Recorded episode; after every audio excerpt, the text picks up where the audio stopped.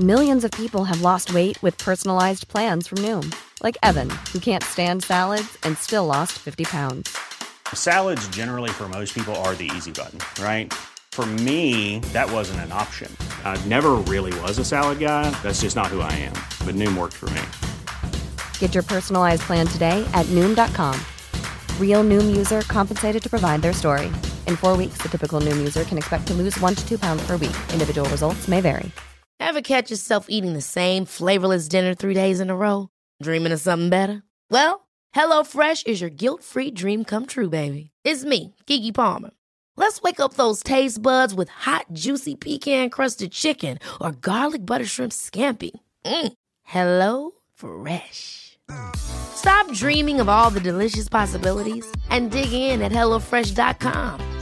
Let's get this dinner party started.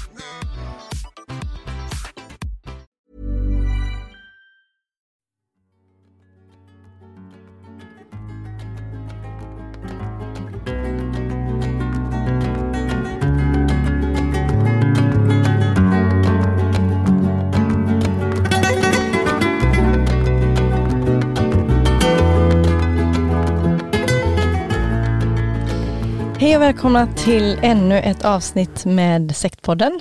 Idag sitter jag och Rigmor tillsammans med en tredje person, en gäst som vi har här idag. Rigmor, vill du presentera våra gäst? Jag kan presentera Joel, för jag har hämtat honom idag eh, väster om storstan. Det tackar vi Och- för.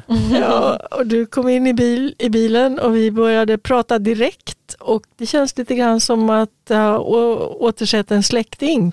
Det visar sig att vi har ett mycket gemensamt i våran eh, Joel är i, mina söner så i din ålder men eh, alltså bakgrunden, det är Mm. lite grann som att människor uppväxta i den kristna eller bibliska abrahamitiska religionerna. Vi har en massa gemensamma bekanta som Mm. vi kan prata om. Josef och hans drömmar, hur han hamnade i Egypten Mm. och Moses och hur var det med den första stentavlorna när han kom ner där och det där blodbadet och striden satte igång och så blir det nya. Alltså, och hur var det för Jakob när han skulle gifta sig och var så kär i Rakel och så fick han Lea först. Och så, alltså vi har en massa gemensamma släktingar som Mm. är att vara del av ett mytologiskt system. Mm. Men Joel och jag, vi, eh, du bor i Östergötland, jag är Östgöte. Min farfar var pastor i församlingen där du växte upp i en vända. Så Örebro. var det Så var i Örebro. Pingstkyrkan i Örebro. Mm. Mm. Och du frågade mig om Alvar Blomgren. Ja, precis. Ah, farbror Blomgren sa jag. Han var en gammal farbror och han böjde, han vinkade genom bilrutan utan att vända på huvudet till oss. Ja men det var kul Ja, liksom. väl, verkligen. Nej men det är jättekul. Vi har Joel Halldorf här idag. Ja. Helt enkelt. Mm. Helt enkelt Ja. kyrkohistoriker, eh, akademiker, pingstvän, kulturskribent. Eh, jag har följt dig i åratal och Mm. det är jätteroligt att få Mm. Ja, mötas. detsamma får jag säga. Ja, detsamma. Jättekul att ha dig här och få höra vad du har på hjärtat och dina tankar. Ja, men tack. Mm, mm. tack. Spännande. Ja, var ska vi börja någonstans? Jag tycker vi frågar Joel. Ja. Vad tycker du vore roligt att börja och ta upp? Ja, men jätteroligt att, att vara här. Jag har följt eh, den här podden eh, i, och lyssnat på alla avsnitt tror jag. Oj. Och eh, tycker det varit jättespännande. Och en sak som har slagit mig det är ju att, eh, som du var inne på Rigmor, det är att jag och Emma vi är ju typ jämnåriga. Mm. Mm. Och det gör ju också att man känner igen inte bara, eh, man känner också igen en, en tidsanda. Mm. Eller som Mm. var 90-talet, jag är kyrkohistoriker Mm. och 90-talets kyrkohistoria är inte skriven än. 1800-talet har vi skrivit och kanske 1950-talet men 1990-talet så har vi inte skrivit än så vi kanske kan börja skriva den lite och, för att förstå vad som hände med oss som var unga Mm. i frikyrkan då i, i väckelserörelserna och, och liksom varför Knutby och en sån gemenskap kunde få en sån lockelse Mm. på och som kom där. Mm. Vad tror du om det? Ja, men den är, den är intressant. Eh, och det var ju verkligen så att, att som jag minns 90-talet så, så hände det ju jättemycket inom den karismatiska delen i eh, kyrkan. Mm. Eh, och över liksom alla ganska mycket över gränserna också som jag minns det. Ja. Eh, jag kommer ju själv ifrån, eh, jag kom inte från pingströrelsen från Nej. början, utan jag kom ifrån dåvarande Örebromissionen. Men även där fanns det, och mycket i ungdomsrörelsen så rörde det sig mycket. Precis, för vi har Livets Ord som drar igång i början på Mm. 80-talet med Ulf. Ekman. Ja. Eh, Och det, hade ni kontakt i din ungdomsgrupp med, med Livets Ord-tendenser? Ja, lite grann. Alltså jag minns ju Du är född 76? 76, som vi säger. ja. ja. precis. Och jag är född 80. Mm, Så då är vi, början, då är vi kring år 90 då, eller precis. tidigt 90-tal. I mina kretsar så var nog Livets Ord lite sådär, är det bra, är det dåligt, Mm. det är lite farligt, det var lite sådär, och jag, jag kommer jag minns när pappa började lyssna lite grann på Ulf Ekman och jag tyckte. Vågar han det liksom? Mm. Så det var sådär, det var någon slags övergång till att bli rumsrent tror jag där någonstans. Men Ja. de som var lite mer radikala, de lyssnade ju Precis. så på. Det, det, det är det som händer som är så intressant tycker jag att om, från pingst, pingst har jag alltid uppfattat att eh, visst, missionsförbundarna de är omvända och, och Frälsningsarmén de är bra på att tala om helgelse men det är bara vi som har andedopet så vi är längst fram, vi är radikalast, vi är de som Mm. växer mest och sådär.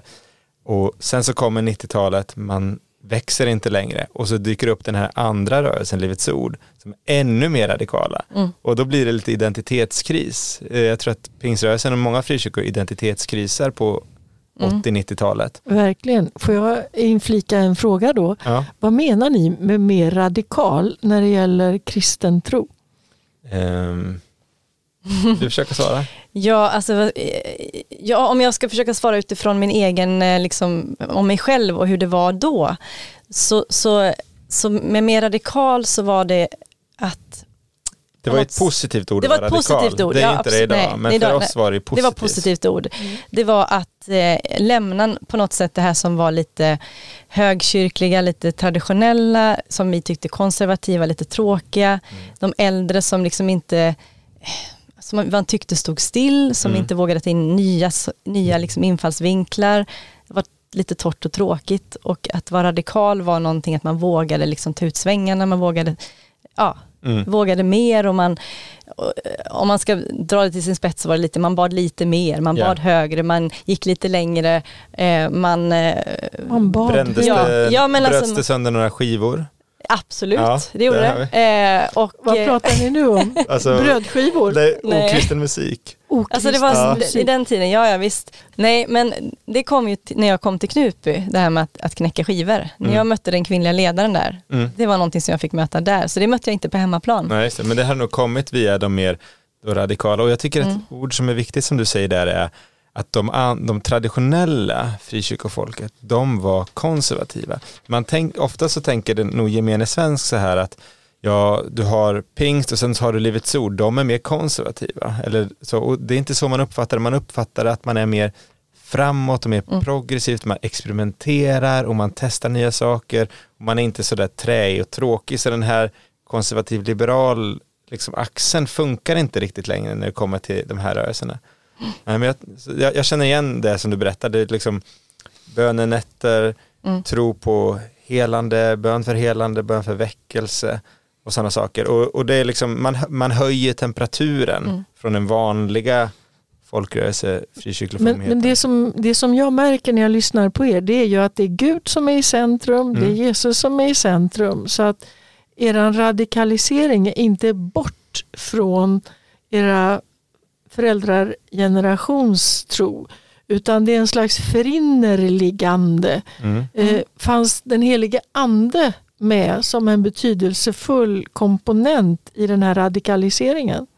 Ja, det måste man säga, för det handlar ju mycket, det kommer ju handla mycket i anslutning till Livets Ord om under och tecken. Och det är klart att det är något som, som alltid har funnits i pingströrelsen, man har bett för sjuka och man, man har sådär. Men det finns en skillnad som börjar inträda i pingströrelsen från eh, det, det kommer inte pingströrelsen, men första gången man kommer i kontakt är det på 50-talet när man tar, tar, tar över amerikanska predikanter. För Innan så om någon är sjuk så kan du höra av dig till pastorn så kommer pastorn hem till dig eller äldstebröderna som man sa och så ber de för dig när du ligger där i sängen. Men det som börjar hända sen är att om du är sjuk så går du på ett möte och du blir uppkallad på estraden och de ber för dig. Och det är liksom det är samma sak men det är någonting annat. Det blir liksom det sätts i centrum och det blir liksom ett, ett tecken och gudstjänsten kretsar kring det. Och, så, och de här små subtila förändringarna. Detsamma men ändå inte. Mm. Präglar radikaliseringen tänker jag. Mm. Hur låter det för dig? Men eh, det kan jag förstå. Jag kan jämföra med min egen eh, utveckling. För jag är född 1948, uppväxt i frikyrkan. Eh, både på mina morföräldrars och farföräldrars sida. Och jag stod min släkt väldigt nära. Jag hade inget uppror mot mina släktingar.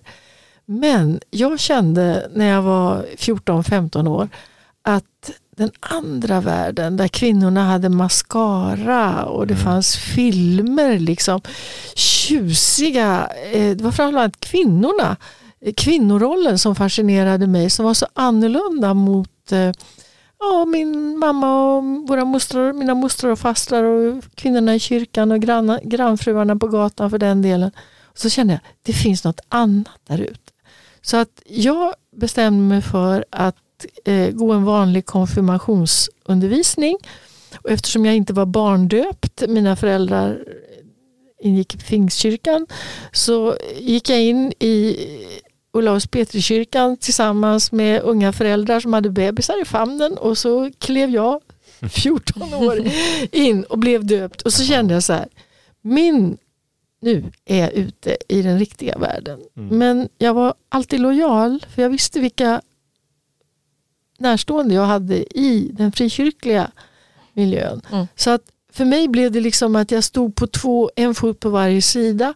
Och sen när jag började min läkarutbildning och så läste jag om Jung som är en pastorsson och så såg jag han i psykiatrin hade det bibliska språket men med den här twisten över i en gnostisk Mm. det här eh, kabbalistiska, att Gud vill lära känna sig själv genom Mm. oss och hela den traditionen. Mm. Så så var min väg. Mm. Och, och det finns en parallell där, för, för på ett sätt kan man säga att den, den äldre frikyrkliga generationen gör mycket den resan mot att bli mer normala och respektabla i samhället under 80 och 90-talet. Ja. Man, man är lite trött på att vara apart, att vara liksom, sektstämplad Mm. i samhället och börjar liksom vända sig utåt den här syndakatalogen Mm. som man kallar det, var förbjudet att gå på bio, gå på idrott Mm. och sådana saker. Mm. Den, den gör man upp med. Mm. Eh, och samtidigt kommer då liksom vår generation och tycker att lite, vad, vad, hä- vad händer? Tappar de tron? Vad är det här för, liksom, det Vad finns är- ingen, var är radikaliteten, var är glöden, var är elden? Mm. Och så börjar det här, eh, så kommer Livets ord och så börjar experimenterandet och samtidigt då så lyssnar vi då inte på, på de äldre. De har ingen auktoritet längre. De, är- de, de är inte legitima ledare. Eh, utan man letar efter nya ledare och då liksom enter den kvinnliga ledaren Mm. och de här. Alltså Mm. det, det finns ett, ett vakuum Mm. eh, som, som de här kan utnyttja. Precis. Väldigt Ja, intressant. det är intressant. Ja. Det fanns ju en parallell rörelse. När jag flyttade ifrån Örebro då och hade tagit studenten så eh, valde jag att studera vid Karolinska institutet i Stockholm. Och till min häpnad, eh, det här var alltså januari 1968, våren 68 var den 68-rörelsen, det var ju Just den det. radikala politiska rörelsen. Mm. Eh, och med häpnad så fick jag se de här eh, coola tjejerna uppväxta i storstan. De fick inte klä sig i snygga kläder liksom, enligt modet. Utan det skulle vara liksom en tradition med mahjongkläder fick man ha och man skulle inte vara använda mascara och sånt. Och de hade politiska möten och tro mig eller ej, kvinnorna passade upp på de samspråkande männen med kaffe. Och jag bara kände det är ju väldigt likt Mm. frikyrkorörelsen Ja. som jag kom ifrån. Mm. Så att jag vill ju liksom utforska den här andra världen. Mm. Och, så jag gick aldrig in i den här politiska rörelsen. Mycket därför att den var eh, jag menar Vietnamrörelsen var ju, jag tyckte jag gick och lyssnade på John Takman när han kom till Örebro och visade granatsplitter ifrån Vietnam. Jag var ju lika illa berörd av det. Men själva andan i den radikala politiska vänsterrörelsen var för mig väldigt lik Mm. den frikyrkorörelse som jag kände att jag ville lämna. Ja, det där kan jag känna igen också, där man ser, alltså det är mänskliga processer och ibland kan jag tänka att en fördel med att ha vuxit upp i en tät religiös miljö är att man blir uppmärksam på sekteristiskt beteende också liksom eh, i samhället i stort, i kulturdebatten, Mm. på akademin. Det, det Mm. dyker upp överallt. Ja. Eh, så. Det gör det. Verkligen. Ja, det är någonting vi vill lyfta med våran podd, verkligen. Så att, Du sa akademin. ja. Eh, vi ska absolut ha ett särskilt eh, poddavsnitt om Svenska Akademin ska vi ha. och Forumklubben. Ja. Mm. Det finns ju en till grej som är, är, om en aspekt till att förstå hur en församling som Knutby kunde, för det blir ju en ungdomsrörelse, det har ni liksom tagit upp där, att det är många unga som flyttar till Knutby och så. Att Mm. det, och, och det är väl Peter i hans berättelse som säger det så fångande att eh, min tro eh, var i svartvitt och när jag mötte Åsa blev det färg. Mm. Eh, och, och att Mm. då liksom Mm. hände det någonting, han fick tag på det här då. Mm. Mm. Eh, Så, så, så det ena är, att, man vill, att det finns ett erbjudande om någonting som man är på jakt efter, en slags Mm. radikalitet och innerlighet, också i gemenskapen där. Mm. Men det andra som man måste ha med sig för att förstå hela det, det som sker är att pingströrelsen har ju valt att organisera sig med helt fria församlingar. Det Mm. finns inget samfund. Nej. Alla, Svenska kyrkan som de flesta känner till har ju en biskop och så har man är- en ärkebiskop som har en biskopar och så har man domkapitel och så har man man kan anmäla präster till domkapitlet och de kan bli avkragade och de kan ställ, ställas till svars för vad de gör och så. Missionsförbundet med kyrkan har en liknande modell med distriktsföreståndare och, och Mm. sådär. Eh, Pingströrelsen har inget sånt. Nej. Det är bara enskilda församlingar. För att, Mm. Och det finns ett frihetsideal i det och en motstånd mot byråkrati och även mot makt och sånt som, som man kan sympatisera med. Men här blir det ju väldigt sårbart. Mm. För det finns ingen som har mandat Mm. att så här, gripa in Mm. i en församling. Och på den gamla tiden, på Levi Petrus tid som var pingströrelsens grundare, Mm. då kunde ju han åka dit eller någon kunde åka dit och han hade en sån respekt. Mm. Eller Alva Blomgren kunde åka dit för den delen Mm. om han var, och, och kliva in och säga, hörni ungdomar, Mm. nu liksom skärper ni er, det här är på väg att bli osunt. Mm. Eh, men vem kunde göra det på Mm. 90-talet och när, när, när un, de, de unga och de äldre drogs isär lite så. Nej, men precis. Och det är lite grann det man frågar efter, hur skulle det ha sett ut? Mm. Hade det gått att stoppa oss i ett tidigt skede? Alltså det man kan säga ofta är att om du ska kliva in och kunna stoppa någonting som har gått fel, då måste du ha ett förtroende. Du kan inte komma när, när resan är ofta så här för en, en, en stor predikant eller en församling att, att de, de, de, när de blir stora eller kända eller när det börjar hända någonting, då Mm. får de ögonen på sig och då kanske någon säger du borde lugna ner dig, du borde göra så här och så. Men då är det för sent. Man Mm. måste ha relationen innan, innan det börjar sticka iväg. Eh, och för då har man, kan man bygga ett förtroende och man uppfattar inte att den här personen kommer för att utnyttja eller för att förstöra eller sådana saker. Mm. Så man måste ha väldigt, väldigt täta relationer tidigt, speciellt med unga. Mm. En, me- en mer utvecklat mentorsystem, Mm. tänker jag. Mm. Jag vet inte vad... Men det, tror jag, det där tror jag eh, det där tror jag ligger väldigt mycket i och det är ett dilemma. Därför det är också så att man i den här eh, karismatiska väckelsetraditionen eh, så söker man ju det oväntade. Den helige ande gör någonting som ingen vet innan. Så man går till mötet som om man gick till ett äventyr. Mm. När man går till bykyrkan i Svenska kyrkan i gamla tider, eh, då går man till en trygghet, till en ordning. Mm. Det är ingen som faller i extas när man sjunger psalmer. Nej. Men lovsånger och det här är ju till för att nästan föra in eh, församlingen i en transliknande tillstånd. Vad säger ni om det? Nej men det är ju en sån sak som jag tycker verkligen är något som jag brottas med, eller brottas med, jag inte säga, men som jag eh, frågar efter idag, liksom, just det här, eh, vad är skillnaden på det karismatiska som man tycker är bra mot det som blir en uppjagad stämning som faktiskt manipulerar och som sätter en i någon slags eh, känslomässig st- stämning som gör att man tycker att man upplever saker. Vad är Mm. vad? Vad är själsligt? Vad är andligt? Ja, Ja, hur gör man med sånt? Är det inte, jag tänker att det är lite en av, en av lärdomarna av att lyssna på den här podden, att speciellt den här jämförelsen som återkommer till normaliseringsprocessen som ger en bild om, av liksom, eh, äktenskap eh, som, som alltså, vad är skillnaden mellan omsorg och kontroll? Det är ganska hårfint. Vad är skillnaden mellan, mellan kärlek svartsjuka eller sjuklig svartsjuka? och tro och fanatism. Det är lite svårt att exakt Mm. pinpointa. Mm. Eh, och, och, och man, man vill gärna ha ett, så här, ett kriterium som gör att vi kan skilja exakt på det, men det är lite svårt att hitta det. Det blir inte så cleant. Mm. Men jag, jag, jag tänker att, eh, och det här handlar om det som i kristen tradition kallas urskiljning. Eh, och urskiljning kan göras på olika nivåer. Det kan göras intellektuellt, teologiskt, där man prövar olika läror. Men det kan också göras, som man säger, på ett slags eh, liksom, själsligt gut feeling. Hur känns det här? Och, och det är ju ofta sekterfarenheten, det här kan, kan ni båda bättre än mig, att man känner en, en en, en viss instängdhet eller så här, alltså man, man ska lyssna på de, på de själsliga signalerna.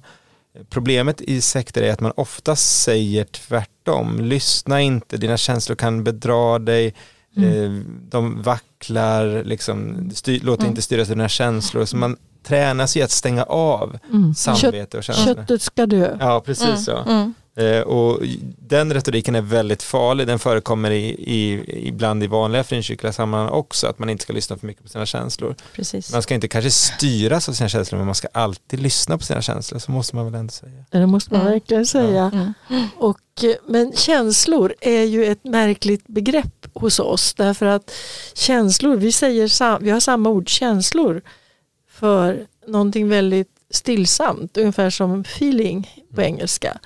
Men någonting lite våldsammare, emotioner liksom som berör hjärtklappning, alltså du börjar, eh, man är berörd, man får klump i halsen kanske, man börjar att rodna, alltså man är, och affekt, Mm. då är man egentligen utom sig själv, då har man tappat kontakt med sitt vanliga besinning. Men vi kallar alltihop för känslor. Fast jag vill påstå att feeling, då, den här tunna, Mm. subtila känsligheten, den känslan, den är raka motsatsen till affekten. Och den här språk, eh, att det är diffust i vårt språkområde i, i svenskan i det här fallet, kan jag tänka hör samman med att vi inte har riktigt differentierat de här delarna av våran upplevelse. Mm. Jag tänker ofta på det här upplevelse och erfarenhet. I, i det här som eh, när, när i den radikaliserade fr- karismatiska fromheten är man ju mycket fokuserad på upplevelser och göra olika gudsupplevelser. Eh, och har man haft den här upplevelsen eller inte och sådana frågor som ställs. Medan eh, erfarenhet är ju för mig i alla fall i mitt språköra mycket mer, inte så liksom en punkt, där händer det, utan mer en erfarenhet kan vara erfarenheten av att gå till kyrkan söndag efter söndag under ett helt liv eller under ett år. Alltså det är mycket mer utdraget och, och det kan bli i, i det som du beskriver, när man, då är det ofta att man jagar en upplevelse och då kan man också fundera på vad, vilken slags grund vilar ens religiösa tro, ens kristna tro på då. Mm. Precis. Ja, och det, och det om man går tillbaka till det som vi, det här med 90-talet, så, så då var det ju verkligen upplevelser som var i centrum, Mm. Som jag minns det. Mm. Eh, och eh, det, det jag tänker på är också just det att, eh, som vi också varit inne på mycket, där, att man, det är så svårt att veta hur människor upp, eh, hur man tar skada av sådana här saker. För vissa människor de klarar det jättebra och vissa människor har ärr för livet. Och det, Mm. vi har ju mött, vi får ju mail från människor som har upplevt 90-talet eh, Mm. och som fortfarande brottas och kämpar med vad de har fått med sig. Eh, Saker som jag känner igen eh, och som jag kanske inte brottat med på samma sätt för att vi är olika. Mm. Eh, och hur ska man skydda människor från att få de här skadorna i, Ja. Det där, eh, i det karismatiska? det där är stor... Det är, jag vet att det kanske inte finns någon Ja men det, fin, ja, men det finns en... Man kan, det finns några saker, alltså det, det som ofta, som jag, det jag har sett eh, händer att man uppfattar sig liksom under, underkänd som religiös och andlig människa, ens tro duger inte, man når inte upp dit som man är tänkt att nå, det sker inte de underverk eller det sker inte de genombrott i tron man tvivlar och sådär. Och, och, och man, man, man går med det här, det blir som ett slags ganska djupt trauma när man jag duger inte, jag borde göra mer, jag orkar inte, jag vill inte, jag försöker ändå. Och, och så, så, och så ja, man, man gör våld på sig själv på ett sånt sätt det, det, som, det som för mig blev viktigt under den här tiden, för i, i min församling så var det mycket sånt här experimenterat bland mina jämnåriga, men jag var inte så djupt inne i det. Var det, var det Östergötland som Ja, den precis. församlingen? Mm. precis det var det. Eh, och och man, man reste till Uppsala och man, amerikanska predikanter och videokassetter och allt möjligt så, och böcker som man läste. Ehm, men jag, jag och, och det finns faktiskt forskning på det också som visar att om man har en, eh, en uppväxt, där- en ekumenisk uppväxt där man möter många olika fromhetsuttryck så får man ett, ett, en bredare spektra, bredare bild av vad den kristna tron kan vara. Eh, För om man ser lite problemet med de, med, med de frikyrkliga är att du tar en, en spiritualitet, en fromhetsform och så bygger du ett hus kring den. Och så säger du att i det här huset är vi så här. Mm. Eh, och om du väljer det och går dit där, det, då är det jättebra. Men växer du upp i det, då kan du känna att kostymen inte passar riktigt. Och vad gör du då? Ja, men då är du kanske inte, jag, jag möter många liksom, eh, som har lämnat frikyrkan som, är, som nästan betraktar sig som ateister bara för att de inte kan gå in i den tron som var deras barndomstro, för det är fortfarande den enda tro som räknas för dem. Mm. Ingen annan tro liksom är giltig och då försöker man säga, ja men du vet, Svenska kyrkan, de är också kristna och där är det höga valv och det är en annan fromhet, Nej, ja men det, det är inte riktigt liksom. För det, det, Så man är så väldigt präglad av den bilden och jag tror att en sak man kan göra är att ge unga en bred erfarenhet av olika uttryck så att man kan finna någonting. Alltså det är ju väldigt intressant för det går ju lite emot att man är del i ett samfund. Man vore inte ett samfund om det inte fanns en avgränsning till omvärlden. Mm. Och det finns ju också en oro som jag har upplevt det för angränsande församlingstyper. Så att man, och det här fenomenet som den kvinnliga ledaren hade ägnat sig åt som kallas sheep stealing. Att man som resepredikant eh, lite grann förtalar det, den församling, det samfund man är inbjuden till. Mm. Och sen efteråt så säger man till just ungdomarna som är i den här fasen där man söker något spännande och man är på väg ut i livet. Kom till oss, Ja. här är ju ljummet, hos oss brinner det. Precis så. Så att det är inte så lätt för att eh, om jag tänker på min bakgrund så stelnade min farmor till när det talades om något, de kom på min konfirmation men det var ju liksom med lite Mm. avvaktande intryck, vad händer nu? Mm. Den här stora pampiga stenkyrkorna som stod för makten. Ja. Liksom, det var prästen och borgmästaren och doktorn och skolläraren ungefär. Mm. Det är det som Selma Lagerlöf tar upp i inledningen till Jerusalem. De Precis. kontrasterar den här ordnade årstid, veckodagar, eh, kyrkoårets högtider Mm. med bönehuset. Kanske kommer anden och sveper över oss. Kanske sker ett under, Mm. ett mirakel. Någon talar i tungor. Vi förstår inte vad, men det är antagligen franska eller ryska eller något. Alltså den där känslan av att allt är möjligt. Man går över i ett, eh, i ett, upple- ett slags upplevelserus kan Mm. man säga. Och just, ju mer affekt, ju större bönebrus, ju mer eh, liksom uppviglat kän, liksom känsloliv, Mm. det större upplevelse kunde en del känna Ja, då. och det finns ju någonting i det som är så här det karnevalistiska, karnevalen Mm. eller dio, det Mm. dionysiska, Ja, grekiska, alltså, som är någonting som också måste kunna finnas, rymmas i religionen. Någonting som kan vara, det ska inte kanske bara, alla vill kanske inte ha det ordnat och svalt och, och sådär. Men jag brukar tänka på bilden av den medeltida katedralen, om man, Mm. speciellt om man åker utomlands, men även i de stora svenska domkyrkorna. Om man går in där så ser man, okej du, har, du har en gräns, du har dörrarna och väggarna, Mm. gränsen mot världen och så att säga. Så har du i mitten har du altaret, då, ett centrum. Men du har också de här sidoaltarna Mm, eh, runt omkring katedralen. Precis. Och varje sidoaltare representerar en fromhetsform. Mm. Eh, problemet om man säger det protestantiska är att du tar bort sidoaltarna, det är helgonkulten, eh, och sen så, så gör du istället de här spiritualiteterna blir varsitt kapell. Och då får du inte den här enheten och mångfalden i, i dynamik. Det där Mm. är väldigt intressant. För nu tänker jag på domkyrkan i Visby. ja, Jag tycker den är så festlig. Därför att det är en vanlig domkyrka.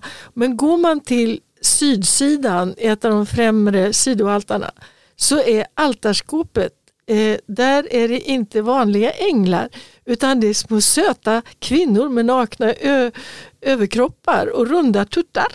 Eh, och det har jag alltid tänkt när jag kommer in där, detta är inte sant. Ja, de har förväxlat de här änglarna med de här, det är ju en, det är ju en ö så det är ju fartyg och jag Ja, ja. tänker på de här, vad, vad heter de här, ga, ja, vad heter de här? Sirenerna? Nej, nej, sjöjungfrurna. Nej, jag Nej. tänkte på de här i fören. Ja, vad vad heter de? heter ga, Gallo, ja, ga, galjonsfigurer. Galjonsfigurer. De har förväxlat, ga- de har tagit samma gjort, som har gjort altarskåpet som är van att göra galjonsfigurer som är just sjö, vackra sjöjungfrur Ja, eller någonting. Ja. Så titta på sydsidan för det är Ja. verkligen det mest dionysiska och det är lite druvor och allting. Ja. Så det brukar jag alltid sitta där en stund och glädja in. mot. Ja, det var intressant. Det där, ja, men man Ja. tror ju där att, Mm. att eh, liksom, det, det är så stelt och så och sådär. Men, alltså, att, speciellt den äldre tidskyrkan, men det har alltid rymt väldigt konstiga och, och, och vilda saker. Och det måste Mm. finnas på något sätt, i, hållas i balans de här sakerna. Mm. Problemet är när det,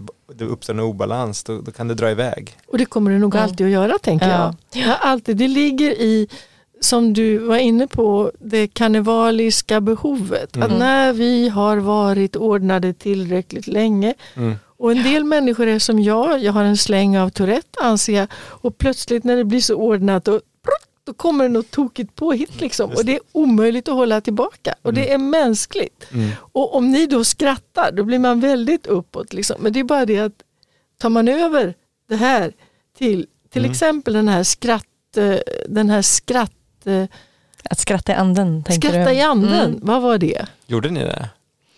Inte, i- nej, inte, i- alltså, inte, Inte Knutby. Knutby, nej. nej. Alltså, grejen var, det som är lite intressant är att min upplevelse var att komma till Knutby, då tonas det här ner. Det är så? Ja, det var innan som det fanns mycket mer av det här. I Knutby så tonas det ner och blev, där blev det mycket mer, det som var som jag upplevt som det svåra i Knutby, det var ju mycket mer kontrollen. Men visst, Det var- visst. Och, och, och, när du berättar om då, Mm. då, det jag hörde säga också hela tiden, det är gemenskapen. Mm. Att det verkar vara, kan du liksom, tog det karismatikens plats i Knutby lite? Ja, det kan det nog på ett sätt ha gjort. Och det, det fanns ju en karismatik fortfarande, men på ett annat sätt. Den den var mycket mer kopplad till eh, i lovsången eh, och, eh, One size fits all seems like a good idea for clothes until you try them on. Same goes for healthcare. That's why United Healthcare offers flexible, budget friendly coverage for medical, vision, dental, and more. Learn more at uh1.com.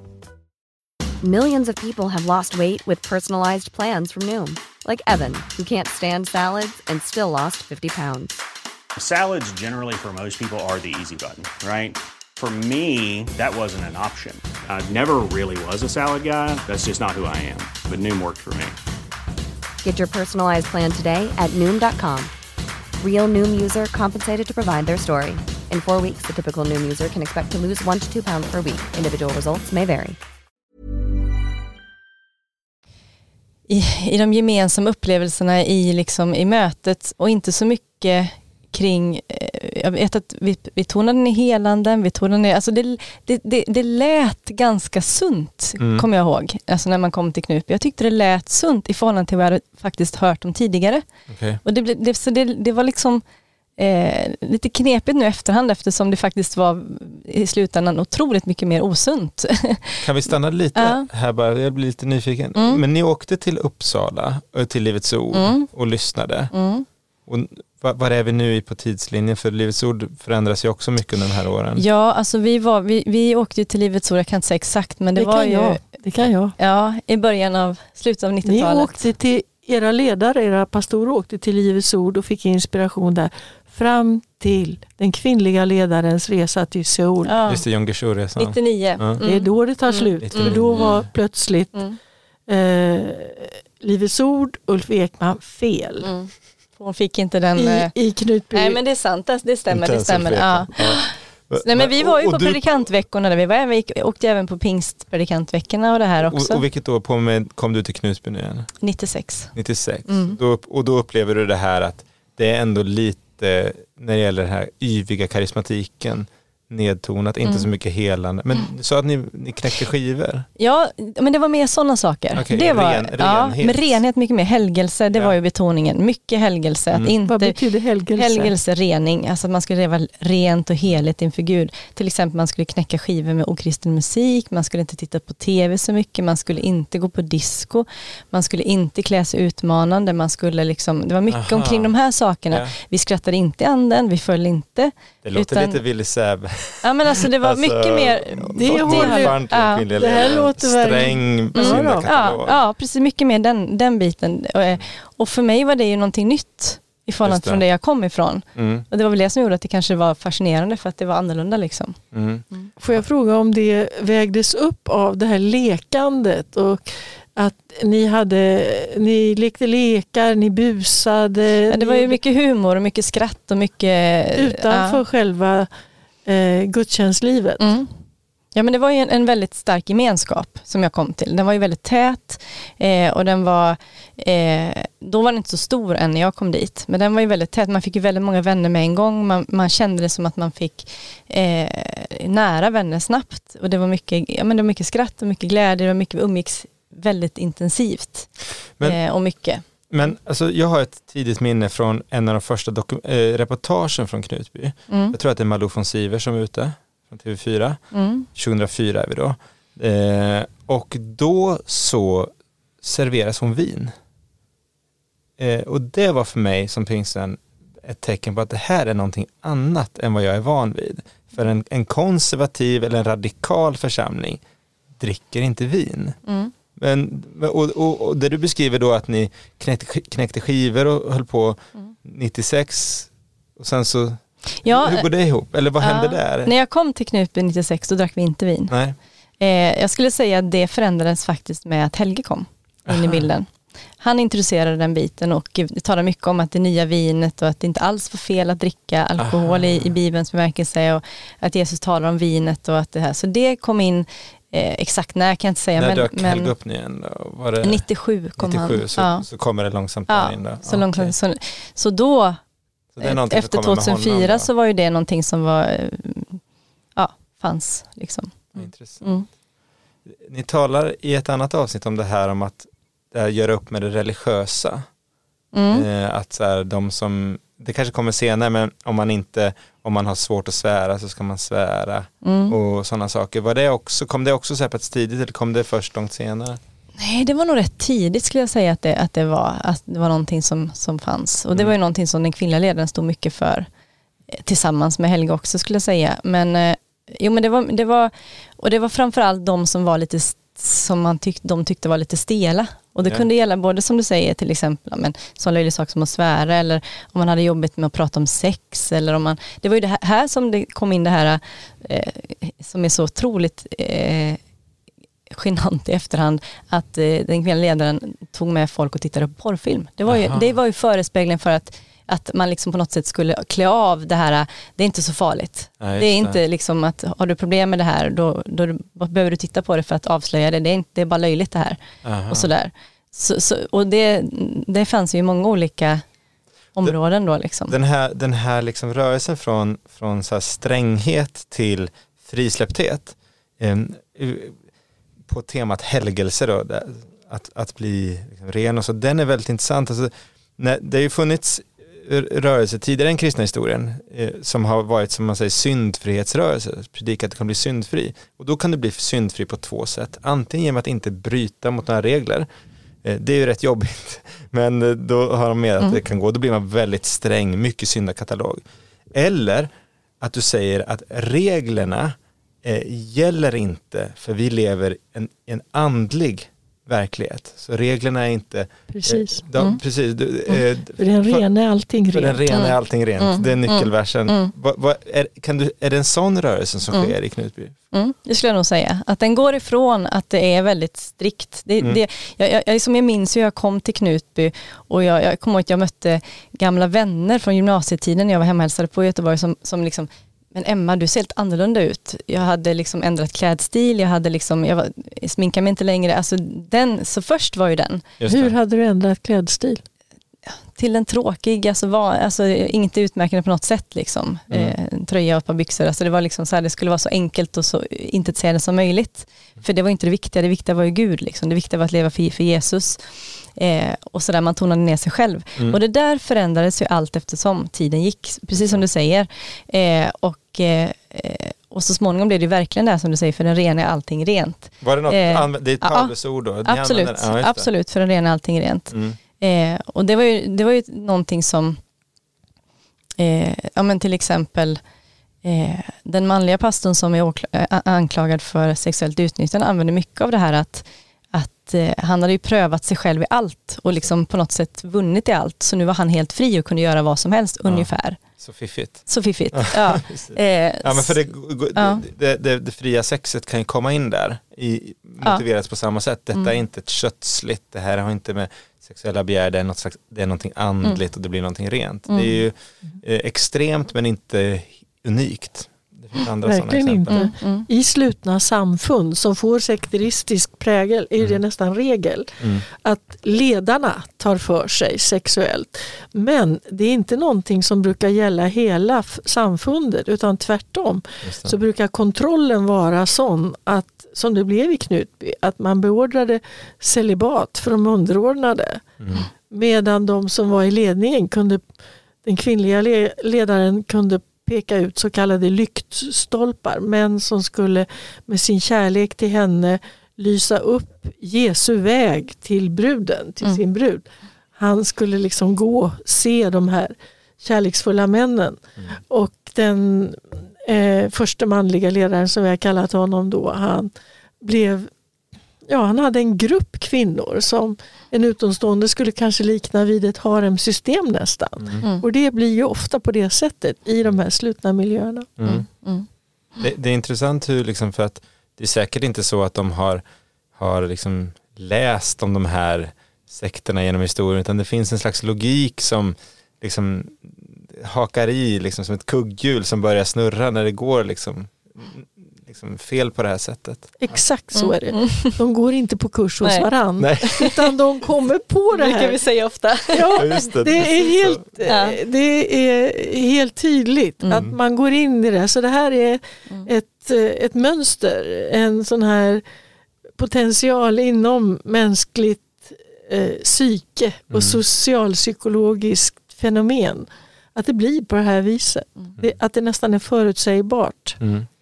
Precis. Mm. Och just det här att det höga och låga ligger alldeles intill varandra. Att så här, ja, Mm. helgelse är någonting all, ett allmänt motiv i den kristna traditionen. Alla, Mm. och är för, för den delen judisk och andra så också Absolut. Det jättevanligt. här gäller även i andra religioner. Det ska säga. Mm. Alla stora religioner har ju sina sektbildningar. Mm. Och det gemensamma i alla stora religioner det är den gyllene regeln. Det är alltså en motvikt emot Mm. att den starka ska bestämma och hunsa med den som för tillfället råkar vara i underläge. Mm.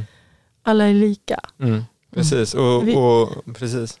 Men sekterna blir det tvärtom. Då säger eh, de ledande i gruppen att jag har direktkontakt med Gud. Genom mig kan ni också få veta Mm.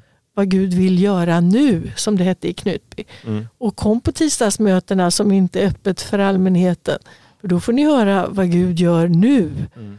Och då tänkte man sig, föreställer jag mig, som medlem att jaha, nu gör han nu gör han någonting här som kan vara kanske inte bara trygghet och nåd och eh, Nej, och det var ju framförallt eh, församlingsmötena som hölls en gång i månaden som var de här som du pratar var om det nu. församlingsmötena? Hur Va- var de? Ja men det var ju de som var stängda för alla, för all- allmänheten eller för liksom, och det är de ju i, eh, Mm. så att det är inget konstigt så, men det var ju där det skedde, där kunde de här eh, profetiska budskapen komma med, ja men till exempel det här som vi pratat om med ehm, eh, eh, domaren och fångvaktaren till Ja. exempel och sådana här saker. Påminn mig om den, Mm. vad, vad var det? Domaren och fångvaktaren det var ju någonting som kom ganska så sent, jag skulle säga 2009 kanske, något sånt där, 2010. Eh, där då den här manliga pastorn som vi pratat om eh, kom med ett budskap om att eh, ja, utifrån att, att, eh, att man hade gjort, liksom, den, den kvinnliga ledaren var ju på något sätt sviken av församlingen i stort. Mm.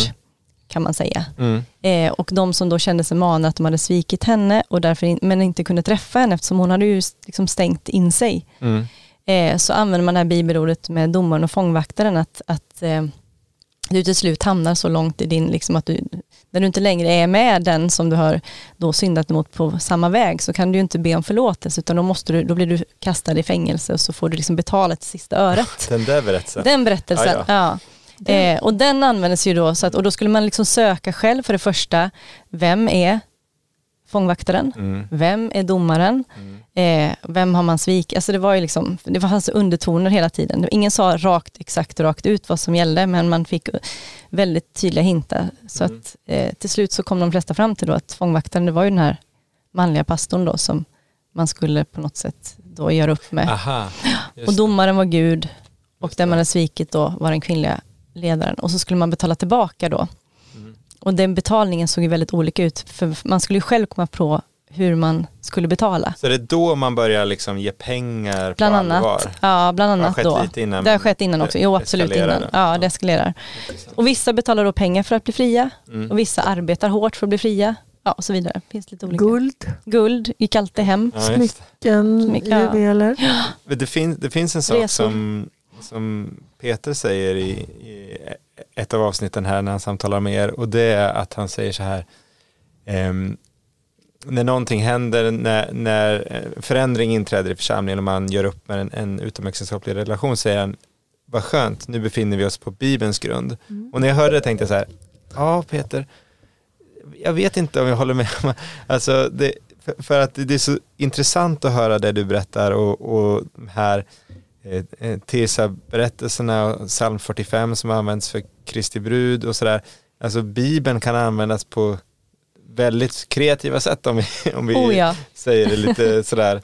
Det, det, ja, precis. Alltså Det finns ett talesätt som fan lä- läser Bibeln. Ja, precis. Men det här är nästan så här, domaren och fångvaktaren, det, det, är, det, det är ju, liksom, jag skulle kunna tänka mig att, för berättelsen är ju då från, om vi ska, de som inte har gått i söndagsskola, jag brukar säga till mina Mm. studenter, alltså det, det är då att du, du kastas i fängelse och eh, eh, du, du släpps inte ut förrän du har betalt det sista öret då, Mm. är, är, är då eh, Eh, och, och det är bara en liten sväng, Mm. en liten slutkläm på en längre berättelse som är nog inte tänkt att utläggas Nej. alls. Då. Mm. Men speciellt inte på det här sättet att du faktiskt ska betala. Men, men berättelser har ju den naturen. Poesi, berättelser, myter, de kan utläggas och, och bli väldigt mycket och det är rikedomen att vara en religiös tradition. Men just när man bara har de här ingivelsekunskapen och de här berättelserna, då kan det bli vad som helst. Ingivelsekunskap.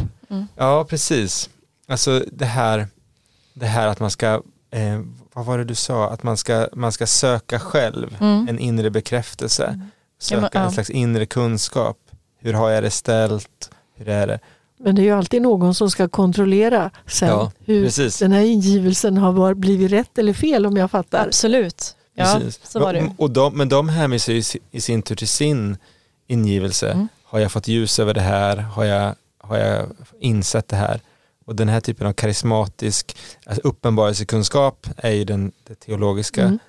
ordet. Ja, precis. Och, och om jag får bli lite kyrkohistorisk då, så, så är det här när, när reformationen sker på 1500-talet Mm. så, så kommer ju eh, så, så har vi katolska kyrkan som säger Bibeln, men den måste läsas i traditionen. Den måste tolkas tillsammans och utifrån påven som har sista ordet. Och säger Luther så här, nej så är det inte, det är bara Bibeln. Och så är det många andra som säger, ja men det är bara Bibeln. Mass, det dyker upp massor rörelser, små sekter och Man översätter den till eh, vanligt folkspråk. Den katolska bibeln är fortfarande på latin. Ja men exakt så, den kommer på massor språk och så och det kommer massa anabaptistiska rörelser som de kallas och då kommer det också rörelser som säger att Bibeln och personlig uppenbarelse och sen så går man liksom från personlig uppenbarelse eh, och så hittar man ofta stöd för det i bibelordet. De kallas entusiaster av Mm. en theos, Gud inom dig. Mm. Och det här finns som en underström i liksom hela de här väckelsetraditionerna och är superkreativt och också jättevolatilt. Det kan explodera hur som helst. Mm. Och det ser man också i Knutbyberättelsen, att här kommer människor och känner, jag har fått den här uppenbarelsen. Mm. Och alla bara liksom faller in eller söker en egen andlig bekräftelse. Så det hör jag Mm. lite i din. Ja, och just att det fanns ju helt klart de som hade liksom företräde till att tolka Mm. eh, och som hade det sista ordet alltid. Just. Eh, så när man sökte så skulle man ju alltid pröva det man hade sökt gentemot dem. Just. Eh, och hade man funnit rätt, ja då, då, då följde god jord hos den ledaren. Så då fick man liksom, och det var ju det här som var också eh, det här farliga med att man, om man då kom med kritik eller någonting som Mm. var, då blev det ju riktigt eh, kallt klimat Ja. om man säger så. Eh, och när man sen då kom och fann rätt Ja, inom och fick situationstecken tag på och det. fick tag Ja. på det där, då blev det ju wow och Ja. plötsligt så blommade det och det var fantastiskt och man kom in i värmen igen och allting var Mm. eh, liksom eh, så att, så, att, så det var hela tiden ett mätande eller ett prövande gentemot den som hade tolkningsföreträdet. Mm. Man gör upp med gamla traditioner och säger de har inte, vi behöver inte göra som Nej. kyrkan alltid har gjort och trott och tänkt. Vi kan komma på nya saker som det här med Kristi brud. Mm, Men samtidigt så skapas en ny auktoritetsstruktur då som är några personer mm, som anses ha en, en mer direkt tillgång till Gud och till sanningen då. mm, Och de prövas man mot då. mm. Och ytterst var det den kvinnliga ledaren. Mm, just Fanns det. hon med i bilden så var alltid hon den som hade det sista ordet. Just det. Eh, Så. I, i, de, I det här tänkandet som ni beskriver så det är så kul att lyssna på er. Eh, då tänker jag på, jag hörde min man och jag tror våra söner, de lyssnar på Alex och Sigges pod, podcast. Ja, det är jag också. Ja, vad kul. Ja, men då har jag också gjort det. För plötsligt så är Alex och Sigge i min bil när jag sätter igång den så börjar de att prata där. Och då fick jag höra något riktigt intressant för någon vecka sedan. Och då var det eh, Sigge, som, han går tydligen någon, djur, någon introduktion till judendomen och Mm. är intresserad av det. Och då filosoferade han över det här att det finns ju en stor, den stor, Gud med stort G kallade han den för. Och det är då skaparen skaparen av hela universum. Av jorden, djuren, träden, vattnet. Allt liksom skapelseberättelsens Gud. Men så finns det Gud med, som man kallar det med litet g. Och det är det vi själva kan uppleva som Gud inom oss. Och att han påtalade något som jag tyckte var intressant därför att eh, det sker en förväxling menade han mellan Gud med stort G Mm. och den här Gud vi kan relatera till inom oss i bönen eller i känslan av eh, ledning eller i känslan av att vara övergivna och så vidare. Men den här Gud inom oss med litet g då, om vi pratar med Sigges terminologi, den är ju individuell. Den tillhör ju den inre världen. Mm. Eh, så att när, när troende människor pratar om Gud inom sig så kan de mena väldigt olika saker. Och Då kan det kännas så starkt så att när den eh, kvinnliga ledaren säger att nu vill hon ha en sexuell relation med Jesus nya ställföreträdare. Nu bryter Gud de gamla äktenskapslöftena. Nu är det borta. Nu är det du och jag. Och nu är det rätt. Då har hon det tolkningsföreträde. För så kändes det just nu inom henne. Medan eh, Gud inom oss andra säger inte på det sättet. Och då blir det liksom en strid, en osämja. Jo men jag hörde. Så därför är jag så intresserad av hur ni ser på det här med uppenbarelsekunskap. Jag är också intresserad av vad ni har att säga om att man tydligen använder eh, tolkning av drömmar i den karismatiska samfunden. Men får jag bara svara på, Ja. på det här med liten gud? För jag, Ja. Det tyckte jag var intressant när du säger det eh, med att man har sin personliga. Mm. I Knutby kan jag säga så försvann den personliga. Intressant. Eh, när, du, när du säger det så, så, så är det så väldigt uppenbart för mig. Att, eh, och det är i olika grad för olika människor. Eh, så togs det ifrån en. Eh, därför att den personliga guden blev, eh, och framförallt Jesus skulle jag säga, blev ju den kvinnliga ledarens eh, företrädare. Alltså hon hade ju liksom ensamrätt. Eh, och Gud blev mer, mindre, alltså, mer och mer opersonlig och mindre och mindre personlig. Eh, därför att han brydde sig inte så mycket om mig. Det var ju det här stora. Eh, och jag tror att de som förlorade mycket av det här personliga är också de som blev mer skadade faktiskt. Ja. Medan jag tror den som behöll på något sätt är att trygghet i att ja, men han bryr sig om mig. Och det, Ja, som- ja, Det är det, min nej, egen tolkning i alla fall. Men det, det tror jag stämmer. För, det, intressant. för samtidigt är det ju så att för den kvinnliga ledaren så är den personliga guden allt. Mm. Förväxlad med Gud med stort G. Mm. i en sund religiös tradition så hålls ett par saker i balans när man söker sig framåt i frågan vad är sanningen. Du, du använder ditt förnuft, du använder tradition, vad är liksom hävdvunnen kunskap. Eh, du använder Bibeln, Eh, du lyssnar kanske på vetenskap och framförallt gemenskapen tillsammans och inte bara den lilla gemenskapen, eh, församlingen, utan, utan församlingar runt omkring eh, i landet, kanske liksom även globala nätverk. Eh, och sen så har du också det här med ingivelse, uppenbarelse och så här. För det, det, är klart att du kan få, de, de flesta kristna skulle liksom acceptera att ja men du kan få en ingivelse om någonting, eh, liksom inse någonting på ett djupare plan som du inte förstått tidigare eller du kan växa i tron eller sådana saker kan ju hända. Men det måste alltid hållas i balans av de här andra sakerna. Och det man hör här, liksom, hur du beskriver Knutby, det är att de andra sakerna har försvunnit. Det är bara ingivelsen och det är inte ens vars och ens ingivelse utan ytterst är det egentligen att man ska, man ska line up med den kvinnliga ledarens ingivelse, uppenbarhetskunskap mm. och då blir det skevt. Mm. Men vad säger ni om att vi avslutar där mm. men att vi ber eh, Joel fortsätta för jag känner det, det här finns ju material som ja. jag gärna skulle vilja, är du med på ett avsnitt till med oss? Gärna det. Då tycker jag vi gör så. Då säger vi hej då för den här gången och så, så kör vi igen. Tack.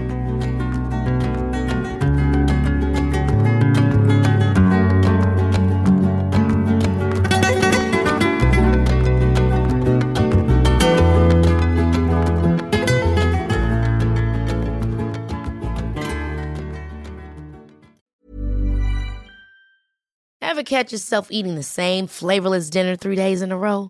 Dreaming of something better? Well, HelloFresh is your guilt-free dream come true, baby. It's me, Gigi Palmer. Let's wake up those taste buds with hot, juicy pecan-crusted chicken or garlic butter shrimp scampi. Mm. Hello Fresh. Stop dreaming of all the delicious possibilities and dig in at HelloFresh.com. Let's get this dinner party started. Planning for your next trip? Elevate your travel style with Quince. Quince has all the jet setting essentials you'll want for your next getaway, like European linen, premium luggage options, buttery soft Italian leather bags, and so much more. And is all priced at 50 to 80% less than similar brands. Plus, Quince only works with factories that use safe and ethical manufacturing practices. Pack your bags with high-quality essentials you'll be wearing for vacations to come with Quince. Go to quince.com/pack for free shipping and 365-day returns.